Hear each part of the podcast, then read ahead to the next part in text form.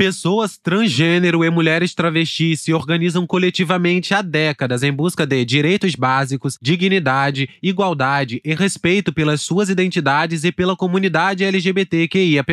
Após um longo caminho, esses indivíduos tiveram conquistas expressivas e começaram a alcançar espaços de poder, como cargos políticos. Uma pessoa transgênero, transexual ou travesti é alguém que não se identifica com o gênero que lhes foi designado ao nascer. Mas, enquanto os termos transgênero e transexual podem ser utilizados para se referir a todos os homens e mulheres trans, usamos travesti apenas para identidades femininas. Isso porque é uma identidade de gênero única criada para se referir apenas a mulheres trans da América Latina. A transgeneridade é plural e inclui também pessoas não binárias, gênero fluido, neutro e outras. Kátia Tapeti, vice-prefeita no interior do Piauí em 1992, e Érica Malunguinho, deputada estadual de São Paulo em 2018, foram as primeiras travestis a ocuparem cargos políticos no Brasil. Nas eleições de 2022, cinco mulheres transexuais e travestis venceram a disputa política. Entre elas, a deputada estadual Dani Balbi, do PCdoB do Rio de Janeiro, que avalia como essencial a participação de pessoas trans,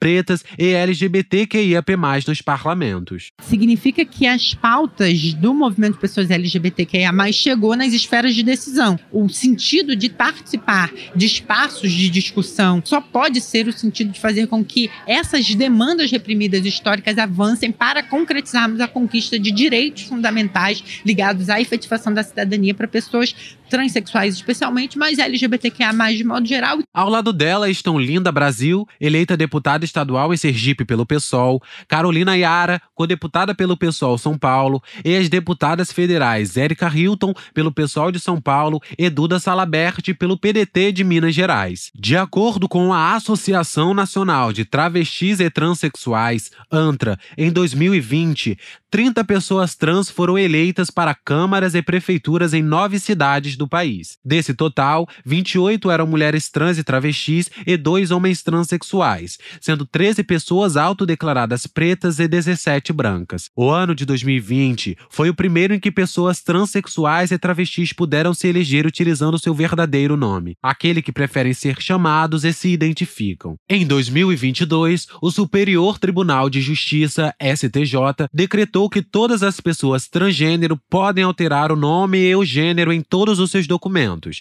eliminando a burocracia do passado. Bruni Herculani, estudante trans não binário de Ciências Sociais da UERJ, comenta a importância do nome para pessoas trans. Nossos nomes demarcam muito bem quem a gente é no país, no mundo, né, a nossa presença, a nossa humanidade. Ainda no ano de 2020, o STJ estabeleceu que a Lei Maria da Penha se aplica aos casos de violência doméstica ou familiar contra mulheres transexuais e travestis. Embora a transfobia seja considerada crime desde 2019, por 14 anos consecutivos o Brasil tem sido o país que mais mata essas mulheres no mundo. O medo da violência é um dos fatores que inibem a comunidade LGBTQIAP+, de assumirem suas identidades e ocuparem posições de destaque social, em especial mulheres trans e travestis. Louis Vigan, travesti e estudante de ciências sociais da UERJ, fala sobre como lidar com esse sentimento. Mas eu acho que esse medo ele não deve ser um medo paralisante, porque eu acho que a violência de você ter medo, ser coagido a não ser quem você é, ela é muito maior do que qualquer violência que eu possa sofrer. Do Rio de Janeiro para a Rádio UERJ, Lohan Rosa.